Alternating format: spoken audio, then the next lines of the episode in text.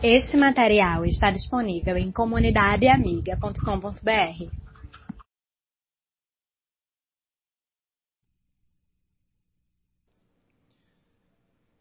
Vamos abrir nossa, nossas Bíblias no livro de Romanos, capítulo 1.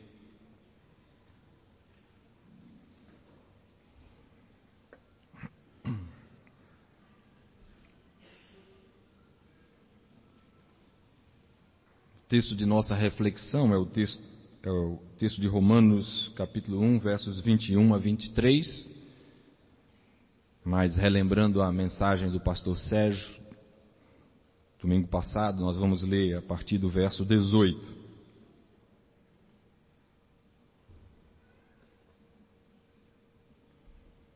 Romanos, capítulo 1, versos 18 a 23. Do céu, Deus revela a sua ira contra todos os pecadores e todas as maldades das pessoas que, por meio de suas más ações, não deixam que os outros conheçam a verdade a respeito de Deus. Deus castiga essas pessoas, porque o que se pode conhecer a respeito de Deus está bem claro para elas, pois foi o próprio Deus que lhes mostrou isso. Desde que Deus criou o mundo, as suas qualidades invisíveis, isto é, o seu eterno, o seu poder eterno e sua natureza divina, têm sido vistas claramente. Os seres humanos podem ver tudo isso nas coisas que Deus tem feito e, portanto, eles não têm desculpa nenhuma. Eles sabem quem Deus é, mas não lhe dão a glória que ele merece e não lhe são agradecidos. Pelo contrário, seus pensamentos se tornaram tolos e sua mente vazia está coberta de escuridão. Eles dizem que são sábios, mas são tolos.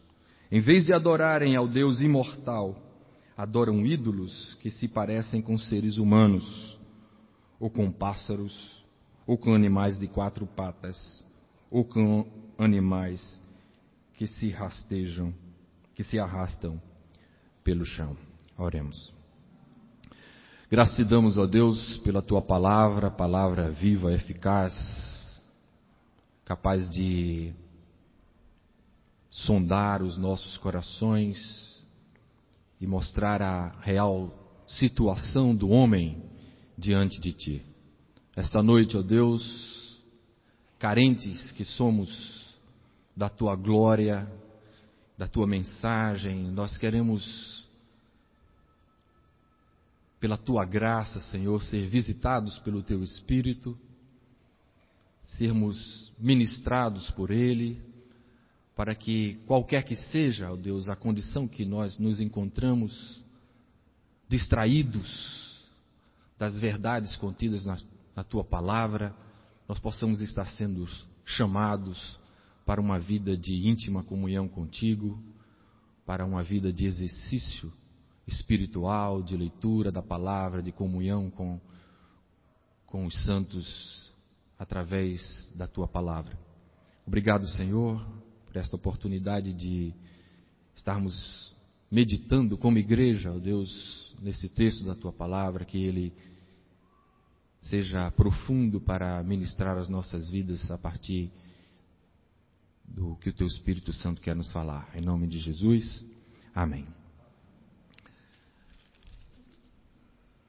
Ficou claro domingo passado, através da pregação do reverendo Sérgio, que a situação do homem diante de Deus é a situação de um ser indesculpável. O texto que nós acabamos de ler, que foi o texto que o reverendo Sérgio usou para a mensagem domingo passado, fala muito claramente que o que se pode conhecer de Deus está revelado na própria natureza. Ignorar a presença de Deus no mundo criado é um ato de insanidade. é um ato de aborrecer a Deus sendo rebelde contra aquilo que ele claramente revelou. Considerando é, a mensagem do pastor Sérgio durante esta semana, eu me lembrei ah, de um curso que eu e o presbítero Edeuri ministramos a, ministramos a igreja aproximadamente oito, oito anos atrás. O nome do curso é Certo ou Errado? E neste curso, nós, uma das partes do curso, nós fazíamos uma discussão da verdade. E a grande questão é: o que é a verdade?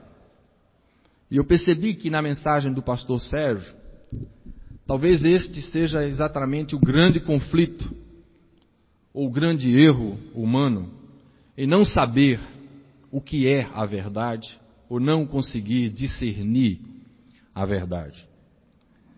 Ah, é, foi interessante porque por esses dias também, ah, o meu filho mais velho, que está na universidade, chegou em casa muito assim mexido com a banalidade de uma discussão na classe sobre a verdade como sendo algo relativo. Isso é uma herança da filosofia humanista, que quando foi proposta não provocou tanto impacto, mas nos nossos dias define o estilo de vida do homem que se considera o centro do universo, limitando todas as coisas ao seu redor à sua própria compreensão. Mas a verdade de Deus está posta. Está posta na natureza, está posta na Sua palavra. Nós não podemos passar diante da revelação de Deus fazendo de conta que tudo aquilo que Deus revelou não existe. Podemos relativizar esta verdade mas não podemos mudá-la, porque a verdade de Deus é uma verdade absoluta. Entenda-se por verdade absoluta aquela verdade que vale para todas as pessoas, em todas as épocas e em todos os lugares. Não podemos mudar a verdade absoluta, mas podemos resistir a esta verdade. Vimos domingo passado que quando o homem resiste à verdade da revelação natural de Deus, ele é castigado. Ele é castigado porque tudo o que ele precisa saber para conhecer essa verdade e para pautar a sua vida, as suas escolhas por essa verdade, é dado por Deus. É certo que a verdade, que a revelação natural é complementada pela revelação escrita, que é a palavra de Deus. Mas se o homem rejeita a revelação natural, ele não se chegará à revelação escrita. E o seu estado de ignorância se manifestará por uma resistência àquilo que Deus tem revelado, não só na, na natureza, mas também na sua própria palavra. Para o nosso próprio bem, nós precisamos considerar atentamente como se processa essa resistência à revelação de Deus no coração do homem, no nosso coração, e quais as consequências de resistir à revelação de Deus. Nos versículos 21 a 23, é, de Romanos, nós encontramos o seguinte, o seguinte: eles sabem quem é Deus. Os homens sabem quem é Deus, mas não lhe dão a glória que ele merece e não lhe são agradecidos. Pelo contrário, seus pensamentos se tornam tolos e sua mente vazia está coberta de escuridão. Eles dizem que são sábios, mas são tolos. Em vez de adorarem ao Deus imortal, adoram ídolos que se parecem com seres humanos. Este versículo, meus irmãos, eles demonstra de uma forma é, indireta como as percepções humanas podem ser maculadas, manchadas, prejudicadas pela existência do pecado na vida do homem. Apesar de haver uma clara revelação de Deus na natureza, apesar de existir uma clara revelação de Deus na palavra de Deus, o homem acha que tudo sabe. Acha que pode construir a sua vida pautado pela sua própria mente, pela sua própria sabedoria. Cheio de si mesmo, ele aborrece aquilo que Deus comunicou ao homem para que ele pudesse viver de uma forma sábia, de uma forma segura. A primeira vez que eu li esse texto, a ideia que eu tive é que o texto se aplicava unicamente a pessoas não crentes. Mas, ao considerar que o que nos afasta de Deus é nós acreditarmos que podemos suprir por nós mesmos aquilo que nós precisamos, percebi que este sentimento de independência de Deus, ele está presente na vida de todo homem. É verdade que ele afeta mais alguns do que outros. Mas todos os homens estão sujeitos a acharem que possuem muito a partir de que, daquilo que eles mesmos possuem. E aí, meus amigos, nós, meus irmãos, nós compreendemos que esta percepção humana prejudicada pelo pecado, que o homem define como sabedoria, é loucura. Porque ninguém sabe mais sobre o homem do que o próprio Criador. E quando o homem acredita que ele tem o melhor para si mesmo, sendo provido pelo seu esforço, pelo seu conhecimento, ele se torna nada melhor do que um ser irracional. A sabedoria humana leva o homem a não conhecer a verdade. Veja o que é que fala o versículo 21 no, no início. Eles sabem quem Deus é. Eles sabem quem Deus é, mas não lhe dão a glória que ele merece. Todo ser humano, como nós vimos domingo passado, sabe que deve buscar conhecer o seu Criador. Isso foi algo que Deus plantou no coração do homem. Está presente, mesmo que não haja uma busca correta de Deus, todo o homem sabe que deve buscar um ser superior a si mesmo. Os índios fazem isso sem conhecer a Deus e por isso, e por isso precisam ser evangelizados para que busquem a Deus de uma forma que consigam alcançá-lo. Mas, mesmo tendo este sentimento plantado no, no coração, o homem decide não se voltar para buscar a Deus e para conhecer a Deus. Por, conse por consequência, né, por conseguinte, este ato de não buscar a Deus é um ato de rebeldia.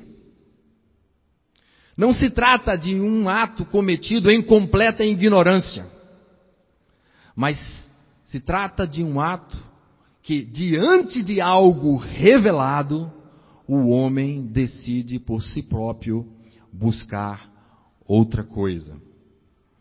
Não reconhecer a glória de Deus, não buscar conhecer a Deus, torna-se o primeiro ato para longe da verdade.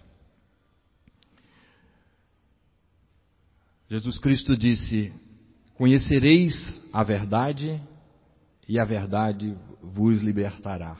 É um bom exercício a gente sempre pensar nas negativas das afirmações que nós encontramos nas palavras de Jesus. Se eu encontro a liberdade por um processo de busca, de conhecimento, se eu me privo de buscar e de conhecer, o que é que acontece comigo?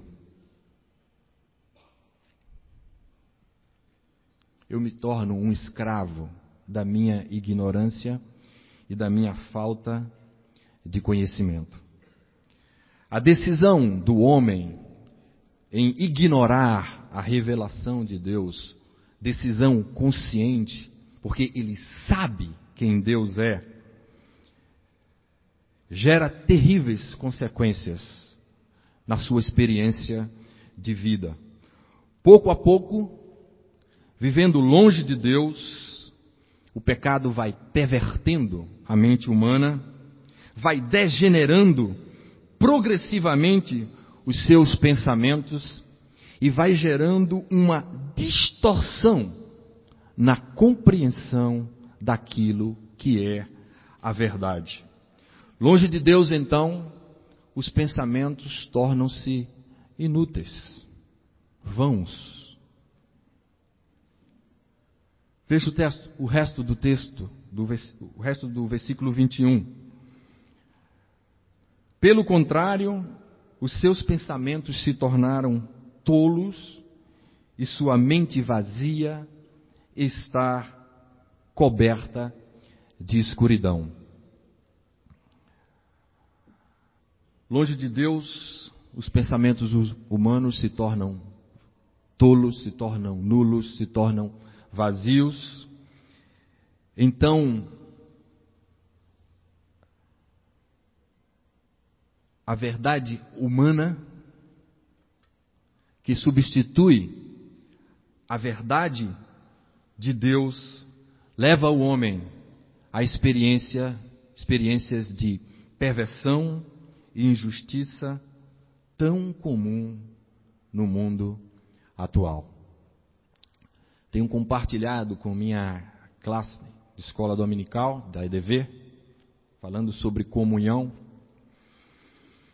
que muitas pessoas não entendem a exortação de Jesus de que nós devemos amar os nossos inimigos e orar pelo que nos persegue, definindo esse comportamento como um alto padrão de vida espiritual.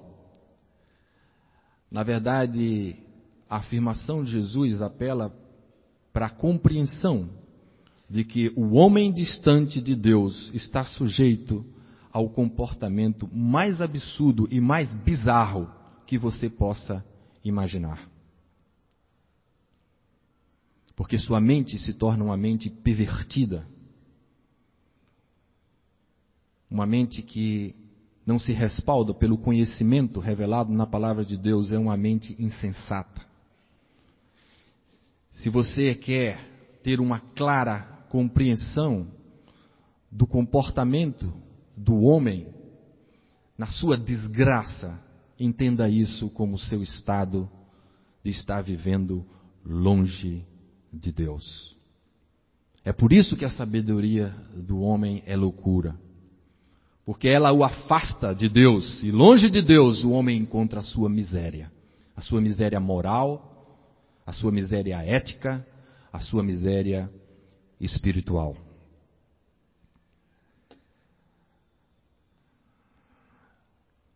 Satanás é um ilusionista. Ele é O Mestre das Ilusões. Daria um bom título, né? Não sei se existe esse filme, O Mestre das Ilusões. Ele tem a capacidade de fazer com que nós andemos por caminhos errados, longe do Senhor, pautados por uma visão distorcida pelo pecado, e ainda acreditamos que estamos fazendo o melhor, que estamos fazendo o que é certo, que estamos trilhando aquilo que é melhor para nós. E quando nós nos mantemos longe de Deus, as consequências se agravam, se multiplicam. É o que diz o próximo versículo. versículo os próximos versículos, versículos 22 e 23. Eles dizem que são sábios, mas são tolos. Em vez de adorarem ao Deus imortal, adoram ídolos que se parecem com seres humanos ou com pássaros, ou com animais de quatro patas, ou com animais que se rastejam pelo, chão. O homem desviou-se do seu Criador, aborreceu o conhecimento dado por Deus para que ele pudesse ser restaurado. Isso explica a sua situação de desgraça moral. Enquanto não decidir voltar para Deus, o homem não conhecerá a verdade. Permanecendo na confiança do conhecimento humano, se recusa a glorificar a Deus, a dar glórias a Deus, e a sua condição mental determina que agora ele busque coisas inanimadas para substituírem o lugar de Deus. Imagens, pessoas, bens se tornam a prioridade da sua vida. Alguns se declaram crentes, mas vivem como se Deus não existisse. Essa insensatez que leva o homem a adorar coisas, nós precisamos compreender, entretanto, que ela já é consequência da decisão de ignorar a revelação divina. Trata-se do castigo de Deus, devido ao primeiro passo que o homem dá em não procurar conhecer o seu Criador. Ao priorizar ideias pessoais diante da revelação de Deus e o ensino das Escrituras, o homem tornou-se culpado de colocar criatura maior do que no lugar do Criador. O homem que decide levar a vida pelos seus próprios pensamentos, que se restringe a seus próprios julgamentos, ele está condenado a uma vida de insensatez, a uma vida de idolatria, nem que seja a idolatria de si mesmo. O que é idolatria?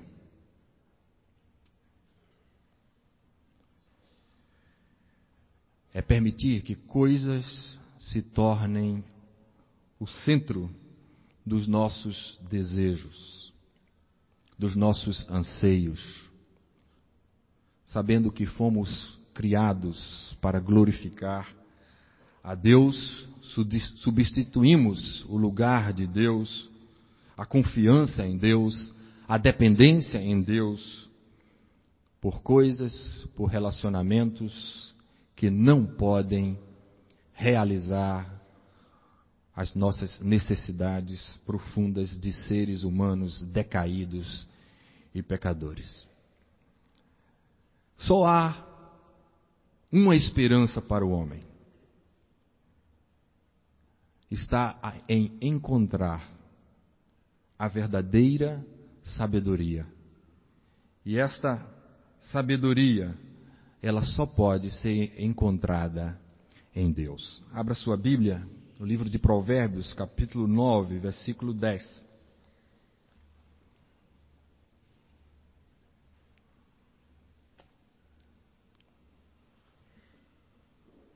Preste atenção neste versículo.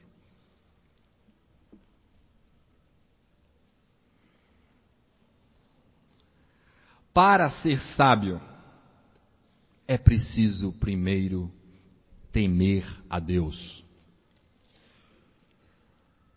o Senhor. Se você conhece o Deus Santo, então você tem compreensão das coisas. Exercitando aquele pensamento reverso, se você não conhece o Deus Santo, você não tem compreensão das coisas. Você não sabe o que é a verdade. Você não sabe discernir corretamente o valor que as coisas têm. E você vai estar pautando sua vida por uma fonte de orientação que não tem o poder de lhe conduzir aquilo que você precisa, aquilo que você necessita. Jeremias capítulo 17, versículos 9 e 10 diz que o coração do homem é enganoso, mais enganoso do que qualquer outra coisa. Nós precisamos ser verdadeiros com nós mesmos e considerar qual a forma que nós temos usado para construir os nossos pensamentos, os nossos anseios, o nosso estilo de vida. Qual tem sido a prioridade que nós temos dado na nossa vida a partir do entendimento que nós temos das coisas? O texto de Provérbio diz que nós só compreendemos as coisas se nós conhecermos a Deus.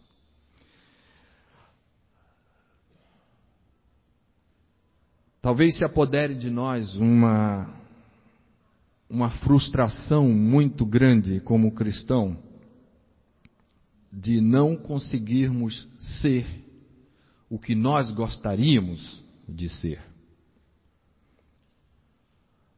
Isto porque talvez também nós tenhamos, nós estejamos depreendendo esforços errados nesse sentido, procurando gerar pelo nosso próprio esforço, pela nossa sabedoria, os frutos que só podem ser gerados pela presença e pela ação de Deus na nossa vida.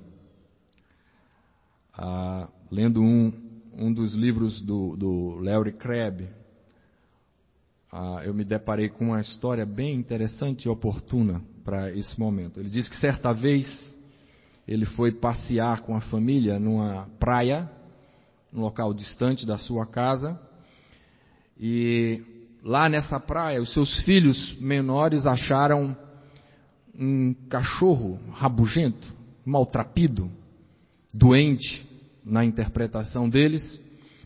E correram para o pai: Ah, pai, vamos ficar com ele, vamos cuidar dele. E o pai, muito a contragosto, porque o animal provocava muitas repulsas, né? resolveu levar o animal para casa. E chegou em casa, comprou shampoo de cachorro e, e tudo, e perfume e tudo mais, e perfeita alimentação para aquele animal e numa determinada medida a aparência daquele animal melhorou, mas o seu estado não. Ele era muito quieto, muito parado. Então resolveu levar o animal a um veterinário. Chegando lá, explicou a situação e o veterinário disse: Olha, tenho duas notícias para dar. Chamou o, o, Larry separadamente e disse: Ó, a primeira notícia é boa. É, esse animal não tem doença nenhuma.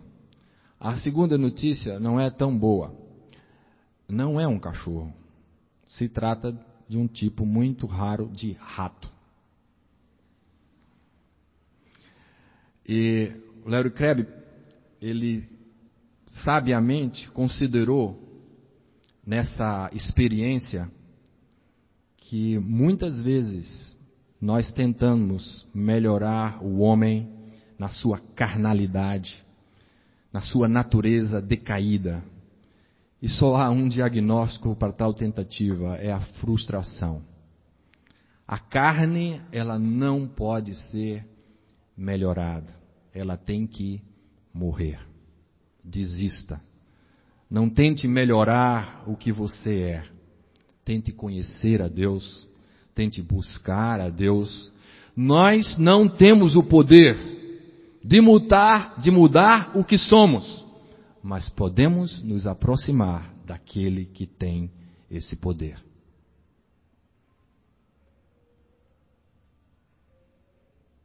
É uma decisão que está diante de todo homem. E se ele busca a Deus, e ele conhece a Deus, ele terá sua vida pautada, dirigida, orientada por esse conhecimento, por essa experiência, por esta relação do ser que tudo sabe. Mas se também no uso da sua prerrogativa de decidir, ele decide se afastar de Deus, as suas ações, o seu comportamento também será uma consequência da sua decisão. A única esperança para o ser humano está, como diz um dos nossos cânticos, em conhecer a Deus e em prosseguir em conhecê-lo. Quanto mais nós conhecemos a Deus, mais queremos nos parecer com Ele. Quanto mais nós conhecemos a Deus, mais nós podemos estar conscientes de quais são as verdadeiras prioridades para a nossa vida.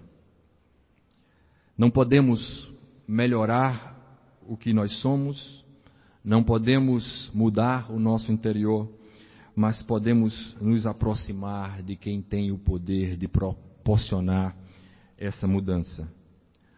Pedro diz que Deus resiste aos soberbos. E meus irmãos, esta é realmente a grande questão do homem longe de Deus, a sua soberba, a sua vaidade o falso conceito de que ele não precisa de Deus para tocar, para viver a sua vida. Mas Pedro diz também que quem não é soberbo e busca a Deus, alcança a graça de Deus. Graça que anula a desgraça que o homem vive. Graça que permite que nós encontremos verdadeiro descanso para as nossas almas. Eu não sei o que você alcançou na sua vida até esse momento. O prazer, a alegria, os bens. Eu não sei o quanto você se sente realizado pelas suas conquistas intelectuais ou materiais. Mas eu tenho certeza de uma coisa, meu irmão. Deus tem algo melhor para você do que aquilo que você pode conquistar pelo seu próprio esforço. E às vezes, para que a gente entenda isso, Deus fala através de uma linguagem de sofrimento. E faz com que a dor se apodere de nós e que esse mundo sustentado em falsos conceitos, em falsas ideias, em falsas pretensões, que são providas pela nossa própria capacidade, desmorone. desmorone. Não sei o que é que você está vivendo nesse momento da sua vida. Talvez você esteja bem com Deus. Talvez você esteja brincando também com este ser que revelou tudo o que nós precisamos para descobrirmos a verdade e pautarmos a nossa vida por essa verdade. O fato é que aquilo que nós estamos plantando, nós vamos colher. Não há como aborrecer a revelação de Deus, não há como se esconder de Deus, negando conhecer aquilo que Ele revelou através da natureza, através da Sua palavra, sem que isso tenha graves consequências sobre a nossa vida. Mas está em nós a responsabilidade de buscarmos a Deus e conhecermos mais e mais da Sua pessoa, sermos inundados por esse conhecimento e vivermos de uma forma que a gente consegue viver contente em toda e qualquer situação, ou aborrecer a Deus e estar nos abalando, estarmos vivendo atemorizados com as coisas que acontecem ao nosso redor. Porque esta é a situação do homem que aborrece a comunhão e a intimidade com Deus, uma vida de temor, de insegurança.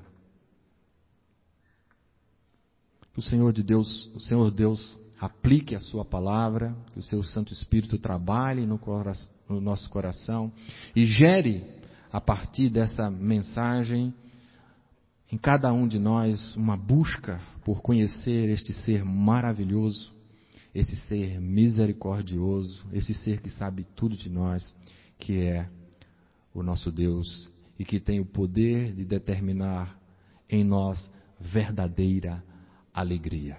Né? Jesus disse: Essas coisas vos tenho dito, para que a vossa alegria é, seja completa.